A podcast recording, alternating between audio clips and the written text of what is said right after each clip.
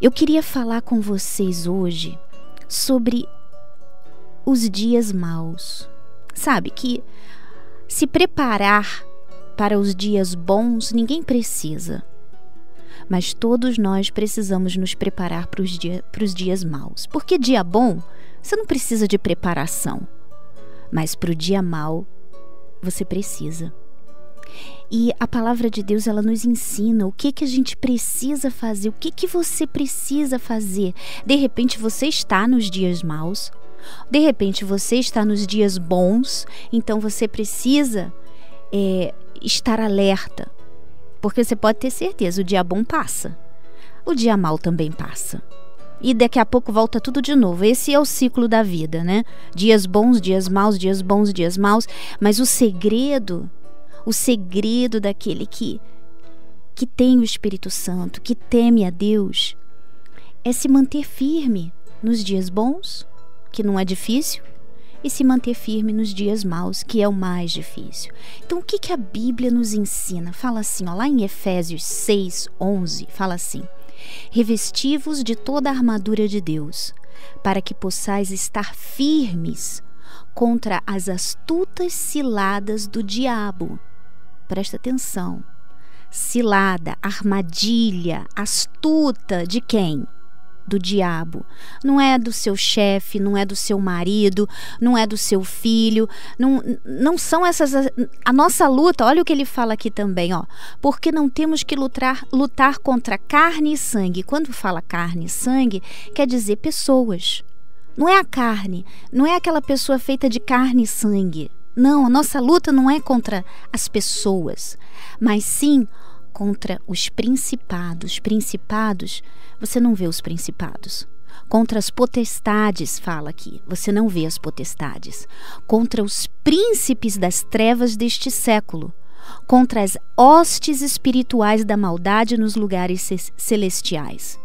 Portanto, tomai toda a armadura de Deus, para que possais resistir no dia mal, e havendo feito tudo, ficar firmes.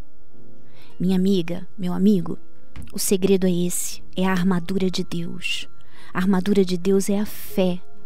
É a fé, é a confiança, são várias coisas juntas que você precisa se alimentar delas. Você precisa a fé positiva, aquela certeza de que Deus é com você, de que ainda que você passe por momentos difíceis, ele vai te sustentar. Então, essa fé é necessária para todos nós.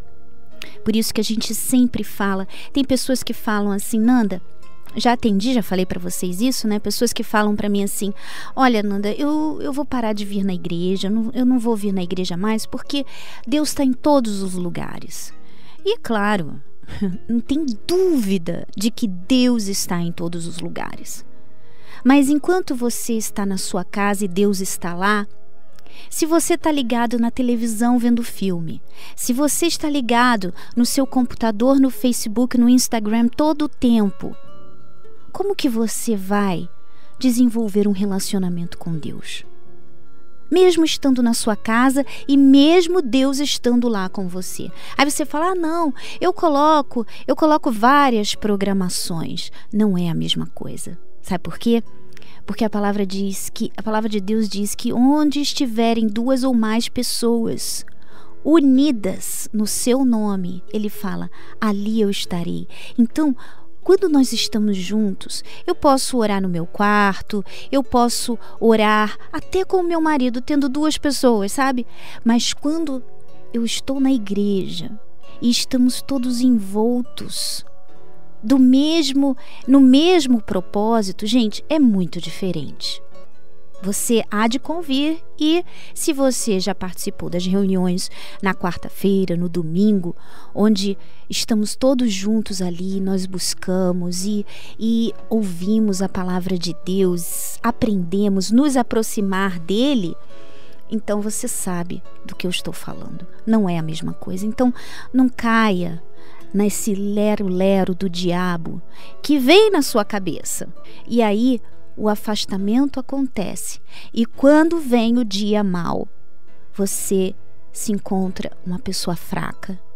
Você cai você se prostra diante dos problemas, diante das ciladas que o diabo arma, porque até mesmo isso, até mesmo esse pensamento, já é o, o início da cilada dele.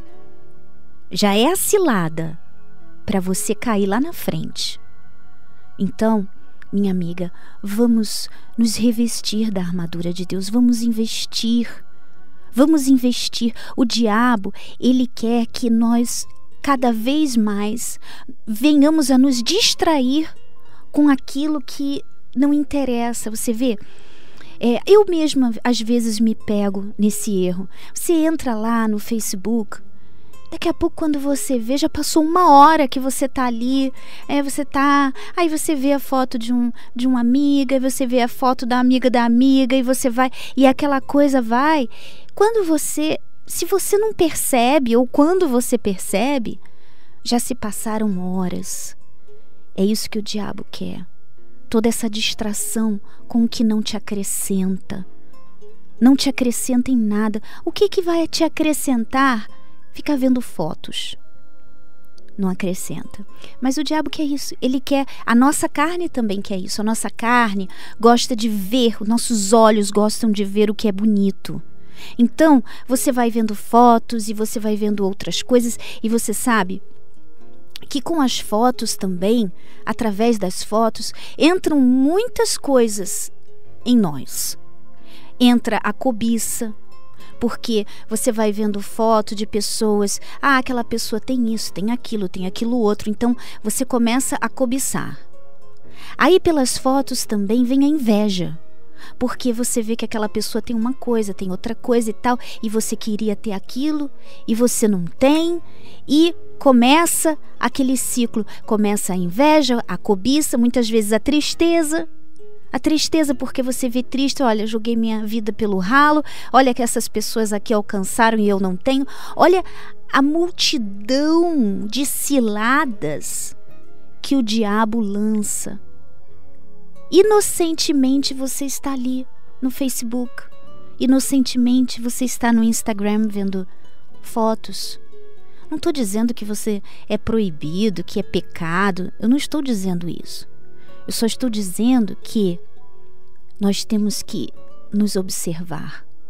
Nós temos que identificar aquilo que nos contamina, aquilo que nos afasta do propósito de Deus, aquilo que, que tem é, removido aos poucos a nossa armadura sem a gente perceber. Você está lá vestindo a armadura de Deus, mas você pensa assim: ah, vou, vou me distrair aqui um pouquinho. E lá estão você, os, os sentimentos te bombardeando, os pensamentos, as ideias, tudo através dos seus olhos naquele momento bem inocente que você gasta ali às vezes duas, três horas ou às vezes até o dia inteiro no Facebook, no Instagram e outras redes sociais.